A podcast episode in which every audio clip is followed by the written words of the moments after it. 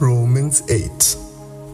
Therefore, there is now no condemnation for those who are in Christ Jesus. Because through Christ Jesus, the law of the Spirit who gives life has set you free from the law of sin and death. For what the law was powerless to do because it was weakened by the flesh, God did by sending his own Son in the likeness of sinful flesh to be a sin offering. And so he condemned sin in the flesh in order that the righteous requirement of the law might be fully met in us, who do not live according to the flesh, but according to the Spirit.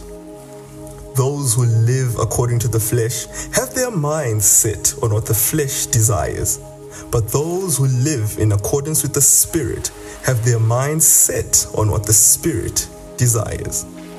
The mind governed by the flesh is death, but the mind governed by the Spirit is life and peace. The mind governed by the flesh is hostile to God. It does not submit to God's law, nor can it do so. Those who are in the realm of the flesh cannot please God. You, however, are not in the realm of the flesh, but are in the realm of the Spirit, if indeed the Spirit of God lives in you. And if anyone does not have the Spirit of Christ, they do not belong to Christ. But if Christ is in you, then even though your body is subject to death because of sin, the Spirit gives life because of righteousness. And if the Spirit of Him who raised Jesus from the dead is living in you, He who raised Christ from the dead will also give life to your mortal bodies because of His Spirit who lives in you. Therefore, brothers and sisters, we have an obligation, but it is not to the flesh, to live according to it. For if you live according to the flesh, you will die. But if by the Spirit you put to death the misdeeds of the body, you will live. For those who are led by the Spirit of God are the children of God. The Spirit you received does not make you slaves so that you live in fear again. Rather, the Spirit you received brought about your adoption to sonship, and by him we cry, Abba, Father. The Spirit Himself testifies with the Spirit that we are God's children. Now, if we are children, then we are heirs, heirs of God and co heirs with Christ, if indeed we share in His sufferings, in order that we may also share in His glory. I consider that our present sufferings are not worth comparing with the glory that will be revealed in us. For the creation waits in eager expectation for the children of God to be revealed. For the creation was subjected to frustration, not by its own choice, but by the will of the one who subjected it, in hope that the creation itself will be liberated from its bondage to decay and brought into the freedom and glory of the children of God. We know that the whole creation has been in groaning as in the pains of childbirth, right up to the present time.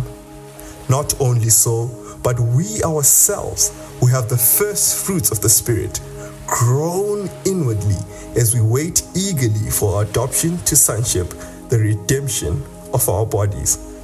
For in this hope we were saved. But hope that is seen is no hope at all. Who hopes for what they already have? But if we hope for what we do not yet have, we wait for it patiently. In the same way, the Spirit helps us in our weakness.